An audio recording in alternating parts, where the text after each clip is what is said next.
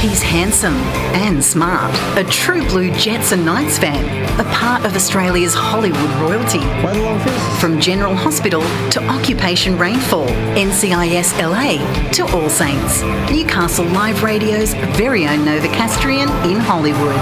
It's time to cross to LA to catch up with Zac Garred. It is my favourite time of a Monday morning. We cross to uh, to LA. Good morning, Mr. Garred. How are you doing this morning? Good afternoon, Tracy. I'm very, very well, thank you. It's nice to know that uh, that we can brighten your Monday. Oh. Monday's always a bit of a challenge, isn't it? It's always a challenge, my friend. Always a challenge. it's always a challenge. Oh dear. Now, how have Yeah. you been? Uh, you uh, you sent me a uh, quite an interesting photograph yesterday of you with John Goodman. What is going on? And complete in your Newcastle Knights uh, jersey, I must say as well. so there's a reason for it. I'll get to that in a second. But um, some some people I know here were doing a, a narrative podcast series. So like an old school Orson Welles like radio play. Um, and it's a six part series involving a bit of time travel uh, with an incredible cast of actors in it, including John. Um, and it's it's about a guy whose consciousness travels back in time to 1906 when William McKinley has just been assassinated, Wow. and it's about the mystery around William, William McKinley's death because there's a there's a there's a mystery around how he actually died. He was shot, then he recovered, and then he died of poisoning a few days later, and no one really knows what happened. So there's this cool sort of steampunky time travel thing happening. Um, and John Goodman is one of the cast members, along with a wonderful leading actor called Santiago, who was in a show called Big Little Lies and a show called Star Trek Picard, and a few other things. So we had a, a really great sort of group of actors, and they asked me to come down and play a few roles in it. So we were in this wonderful soundstage down in Burbank, which is just dedicated entirely to recording sound. Wow. So we had to wear soft clothing. So they told us to wear cotton or athletic wear. So I, I wore, I wore my, my, my, my short shorts and my tights and, and my, my Newcastle Knights Indigenous round uh, jersey. So um, it was it was a really cool experience. I, I was there a few times last week, and, and yesterday John was on set. Oh, is he as nice as he appears? Mate, he's wonderful. He, he's absolutely wonderful. He's just like any other actor, really. I walked in the room and he stood up and he said, "Hey, I'm John." I was like, "Oh, g'day, mate. I'm Zac. Nice to meet you." And uh, we got chatting away, and because he worked with Bryan Brown many years ago, and I, I did a TV show with Bryan Brown when I was when I was 19, and we got chatting about that, and, and I was saying, I work with a guy you know, mate, a guy called uh, Bryan Brown. He was like, "Oh yeah," and he went, "Oh, Brownie." I was like, "Yeah, yeah, Br- Brownie." Brownie. Yeah, Brownie. yeah, yeah, yeah. And, and then, he said how much he loved Australia, and he was like, "I want to come back there and, and do some work again." So, yeah, it was I really cool because John, John's an actor who I deeply, deeply admire, Mm. and um, he's he's got a wonderful presence to him. He's a lovely man, very generous and kind. And Alison came to pick me up at lunchtime, and um, he introduced himself to her, and they got chatting because she's from Alabama, and he's done a whole lot of work in New Orleans, and he loves the South. So they got talking about that, and yeah, it was it was a really, really good experience. It's wonderful when you can meet people that you really admire, work with them in a, on a wonderful project, and then um, yeah, and then of course they're just wonderful people. Fantastic. How can we listen to it, Zac? Is it uh, is it up yet, or it's still in production? It's in production, so they wrapped production yesterday, and it'll go into post production for about three or four months while they put it all together, and then they will make the announcement. Yeah, yeah, but it's a very, very cool concept. It's, it's a great series, you know. It's all sound effects and background noise, and of course, you know, all the acting and, and everything involved with that. So I had a, a wonderful job in it, playing um, a multitude of characters. So it was really, really cool. It was really good fun. Oh, I love it. It sounds uh, sounds like a great uh, a great way to while away some of the time. It certainly is, especially in air conditioning at the moment. It's Yeah. great. yes. Now it is uh, it is headed up for uh, for some high temperatures, isn't it? Over the next uh, couple of days, you're really climbing up into the 90s. It's not great. We're, we're, oh, Santa Clarita is going to be 106 Oh. uh, by next weekend, yeah, which is 43, 44 degrees. Mm. So, you know, 100 degrees, which, you know, you sort of go, whoa, is like 37, so that's hot anyway.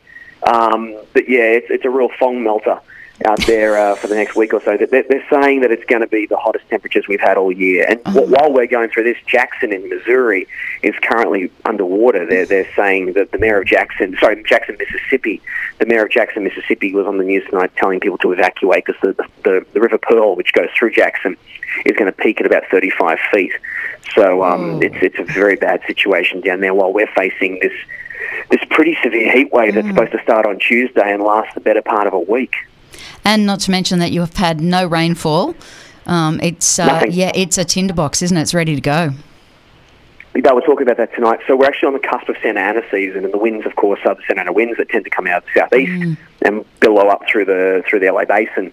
Um, kind of just like our westerlies, basically. Yeah. And they usually start between September and go through to January. So we're on the other side of it right now, but th- this this sort of hot temp, these high consistent rolling heat, uh, sorry, high temperature days will definitely not be great for an already parched earth. And and not to mention that yeah, you, you've got no uh, no no rain and no water in in the Hoover Dam. You've got no. you're in big trouble, you lot. Yeah, it's not great here at the moment. No, the, the aqueduct system getting the water from Northern California to Southern California is working overtime at the moment. That's Wow. for sure. And I'm just I'm looking at the Yeah. temps. You, you're going to get down to 18. That's the most you're getting down to overnight. So uh, good luck with that. Thanks, mate. Yeah, Yeah, get the aircon on.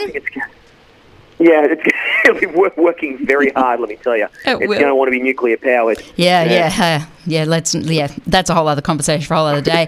yeah, exactly. Now, um, one of the big announcements that was made uh, over over the last week or so in the US was uh, the fact that they're going to uh, to have a certain level of loan forgiveness for college and uh, and university over Yeah. there. Explain that to me. What what does it mean? And and I know it's you know he's Biden's talking about uh, you know that it's only five percent of your wage once you've graduated, but there are certain caveats around it all, isn't there?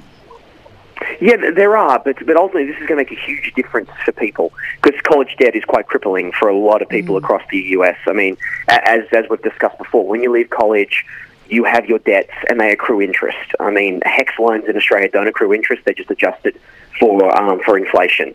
Um, over here, they start accruing interest immediately, and you have to start paying them back. And everybody has a credit score here, and if you have college debt, it affects your credit score, which affects your your um, your potential to have a home loan or a car loan or anything really. And then you throw in medical issues. There's all kinds of complications that can begin with just having college debt. So it's a real problem. Um, you're talking about people who are in their, there's people in their 40s still paying off their college loans from, you know, for, for, degrees they've been working in for years. What so if kind you of go to of interest these rates are they are they talking? Like, what are you talking? Decent interest rates on this as well?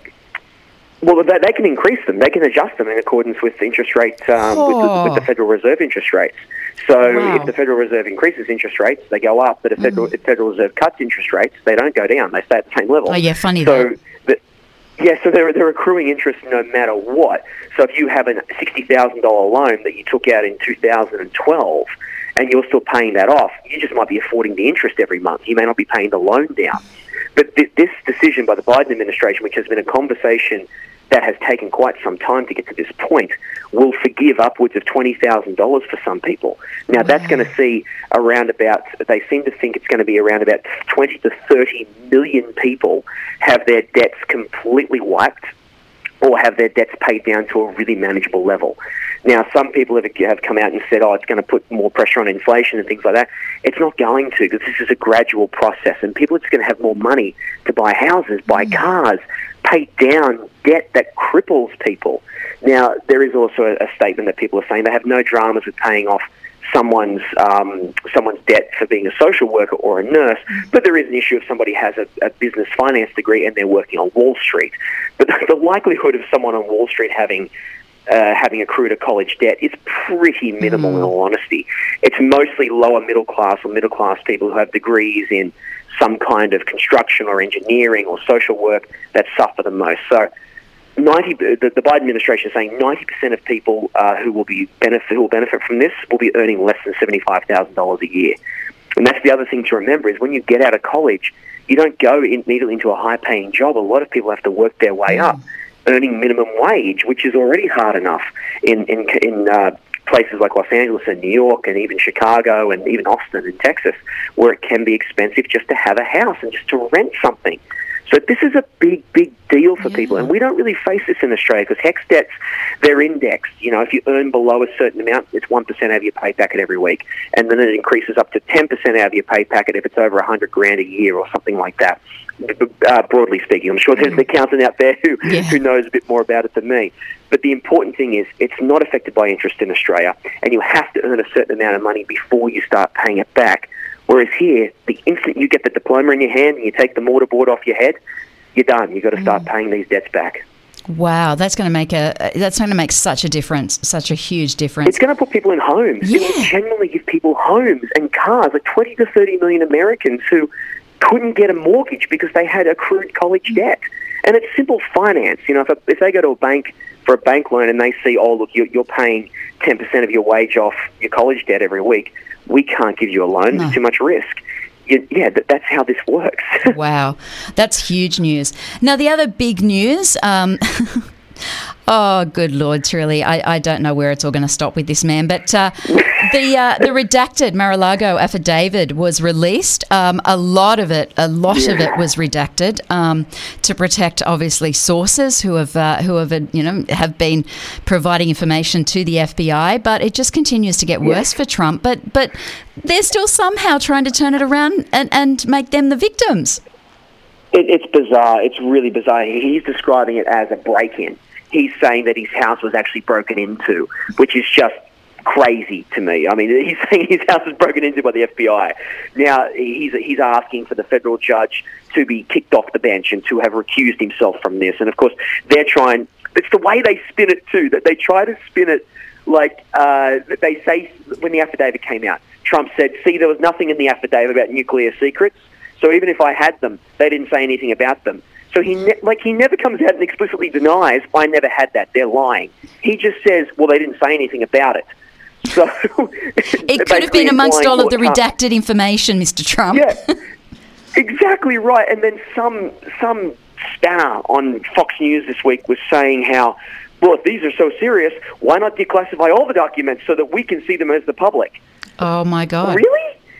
That, that's that's your argument here, but it, it, starts to it starts to get into a very serious level here. Now, uh, fourteen of the fifteen boxes that were mentioned in the affidavit had classified information on them. Twenty-five documents in these fifteen boxes were classified as top secret. Now, some of them were marked human resources.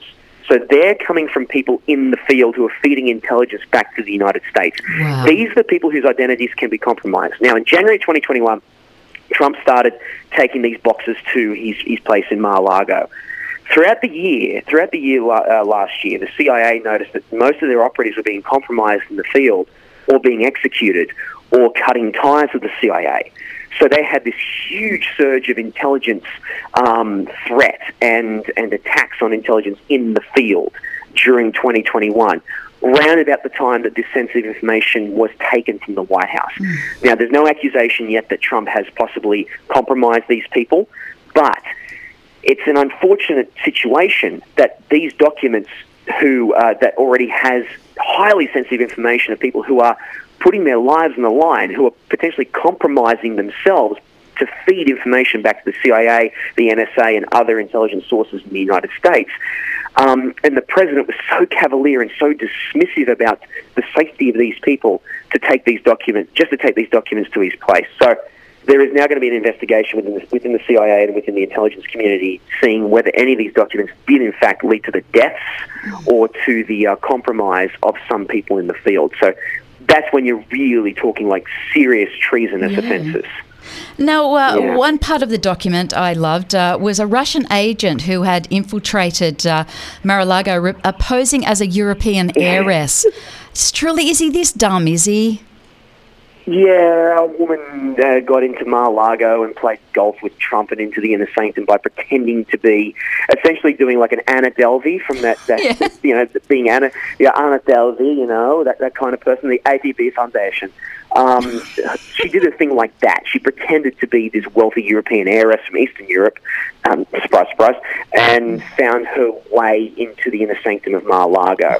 Now, again, there's no accusation that she had access to the sensitive material or anything like that. But, but the, the, FBI said that, yeah, the FBI said when they found these documents, this was mentioned the affidavit, they found them randomly strewn throughout the office They were they were put in boxes with other random material. Some of the documents even had the president's own handwriting on them.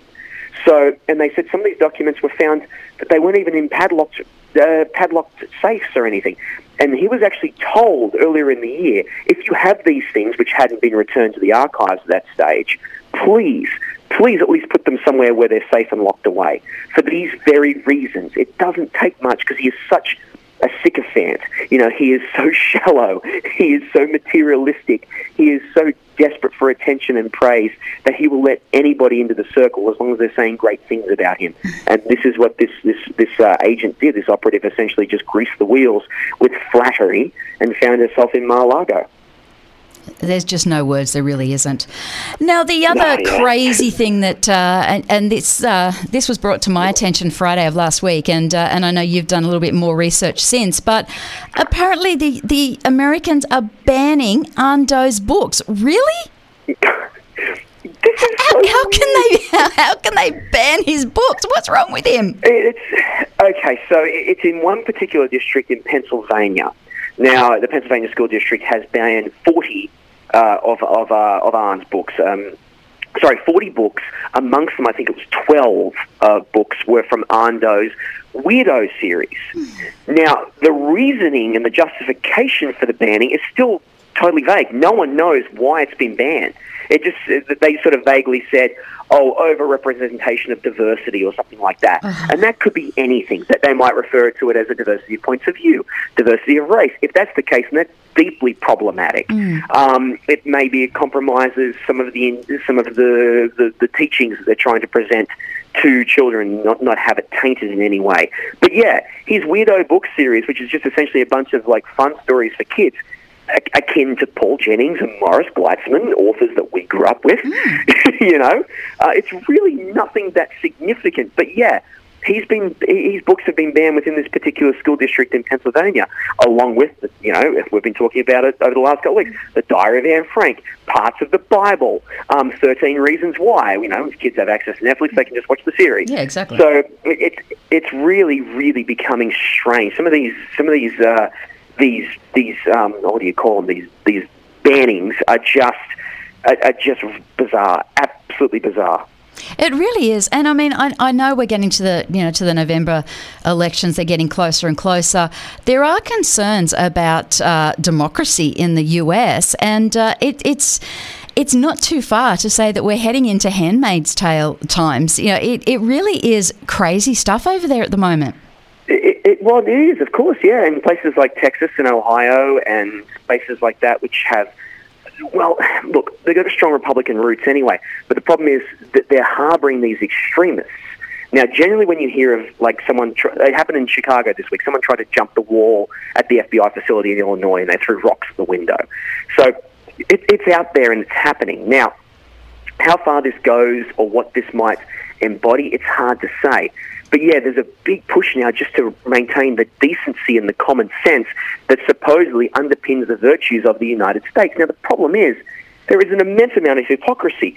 There's a guy named Luke Bowen who was the former uh, political director for Texas Right Right to Life. So, someone who staunchly opposed uh, abortion and Roe versus Wade.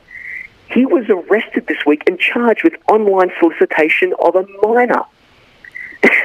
so, oh my God! Again, in the Matt Gaetz territory. But these people, they always just like I don't know how they do it or why they do it or how how uh, uh, how thick the blinkers are that these supporters wear. But when you've got someone who's out there saying we need to protect our children, and then is going online and soliciting underage individuals surely at some point you've got to look at yourself and go, you know what, we might be backing the wrong horse here. And then while this is happening, you know, we obviously have Matt Gaetz, we've got Marjorie Taylor Greene, all these people in the sphere and in the sanctum. While Liz Cheney, who is someone who traditionally you have like uh, the Democrats have basic disagreements with over policy and direction of United States values, is being sort of is being ostracized. It's very, very weird. Now, Marjorie Taylor Greene, of course, this week came out and chastised and berated the, the Biden administration for um, for forgiving student debt, again for all these really strange reasons. And then the Biden admin this year, that they just had it on the White House Twitter account. They started posting um, ProPublica uh, points, uh, uh, public records, I should say, of people who received PPP loans during the pandemic and had them forgiven. And of course, amongst them, Marjorie Taylor Greene, Matt Gaetz, people from Fox News, all the people who were criticising the forgiveness of student loans, all received PPP payments who were forgiven, that were forgiven. So it's, it's a strange, strange world we're living in now where, yeah, the, the very fabric of, of that holds the tapestry of the US together respect for democracy, respect for discourse, respect for decency, and upholding values of the vulnerable, things like forgiving student debt, for example, are just being dismissed and, and mowed down um, in this in this assault on. I, you can only really call it as uh, as uh, um, disruption. They're just trying to create a fissure across the culture of the US. Well, when you've got uh, Colorado Secretary of State uh, Jena Griswold mm. urging Americans, you know, to pay attention to the uh, to the you know to the once sleepy down ballot contest, you know, when we're looking at it, secretaries of state, you know, we yeah. really and and the number of Americans who actually do turn out to vote that's the other problem you know it's uh, wow it, it's going to be a really really big issue come November yes it, it is um, it's going to be a particularly big issue um, come November it's going to be really really serious mm. so we're hoping that um, we're hoping that by that stage some people will have waken up to themselves mm. and actually seen how how serious this is and how seriously this needs to be taken. Do you find it concerning over there? I mean, you're lucky. You live in California, which is, is one of the most progressive states in, in the in the, the, the country. Um, do you feel uncomfortable yeah. or do you feel unsafe when you go to other parts of, of America? Or, uh, or is it just, uh, is it this craziness being whipped up? What, what is the true, the true feeling over there? It, it's look, it, it, ebbs and flows from place to place, mm. and but it's in pockets here too. I mean, you don't have to go too far over Los Angeles, and you will see. I saw a car this morning, Ventura Boulevard, with "Let's Go Brandon" tags all over the bumper mm. of of the car, and American flags, of course, you know, flailing everywhere. So you don't have to go too far here to see it here. Now, what I found is when we drove from from Atlanta up to North Carolina, I think we saw a couple of Trump flags, but it mm. feels like here it's it's really it's quite vociferous here because then it's almost sort of adversarial. Mm. Like they just try to agitate people and goad people. I mean, of course, you remember we had protest marches in Beverly Hills this year for whatever reason against um, against what they saw as the fascistic grab of mask mandates. Meanwhile, three four months later, we had an attempted coup in the, in the capital. So I don't feel that troubled here, mm. but it is, of course, it is absolutely here. I see it all the time, but I hear it in basic conversations with people. And it's not necessarily someone standing there and saying to me, oh, yeah, the election was stolen. They just say things like, oh, well, both sides do this. But they don't, actually. And that's the problem, is they're looking at this with this broad, homogenized approach where they go, oh, well, Biden's just as bad as, as Trump. No, actually, that's not the case at all. They are, there's no comparison between the two. And, and that's the issue. And that's also a very very uh, direct approach from Vladimir Putin. There was conversation during the intelligence community during the uh, during the the Mueller investigation, where they basically said the GRU is a, uh, which is the Russian sort of the, the KGB in Russia. Mm. They don't want to necessarily destroy, like, influence American democracy and hack the vote. They just want to create enough distrust in the American democratic base. So, sorry, well, uh, in American democracy, I should say, um, to have people be completely apathetic towards it or withdrawn because that's the Putin approach, where he basically says, "Yeah, things are bad in Russia, but they're terrible everywhere. Look at that; they think the West is so good." Mm-hmm. And here, that's what they want to do. They want to sow that distrust, and that's what a lot of these commentators, these a lot of these extremist commentators, are attempting. It's uh, it's going to be interesting to watch. There's no doubt about that. Well, listen, thank you so much for your time. Thank you for joining me, and thank you for explaining the photograph with uh, John Goodman because I was quite impressed sure. with that one, my friend. I was very very impressed with oh, that. Good. you know, you so I, am I'm, I'm a Roseanne fan. Don't think you know, I'm I'm that generation. So oh, I, I, watched him go through yeah, Roseanne. I remember that. Mm. Yeah, it was huge, mate. It was absolutely huge. I mean, I love him from Big Lebowski. Oh, of course, yes. Yeah. oh, of course, I should have realised yeah. that. Duh.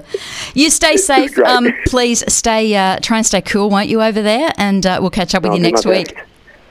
Yeah, I'll be in a pool of sweat when we chat next week. I bet you will. I bet you will. stay safe, mate. Thanks, Tracy. See you, Bye. mate. Bye. That is Zac Garred, who joins us live from LA every Monday right here on Newcastle Live. Newcastle in the Morning takes you through the big events and the most talked about stories of the day that matter to you and your life. From what's on to what matters, Tracy Mack takes you beyond the headlines. What it is, why it matters, and how it impacts your daily life. Tracy Mack brings you Newcastle in the morning, weekdays from 9 on Newcastle Live.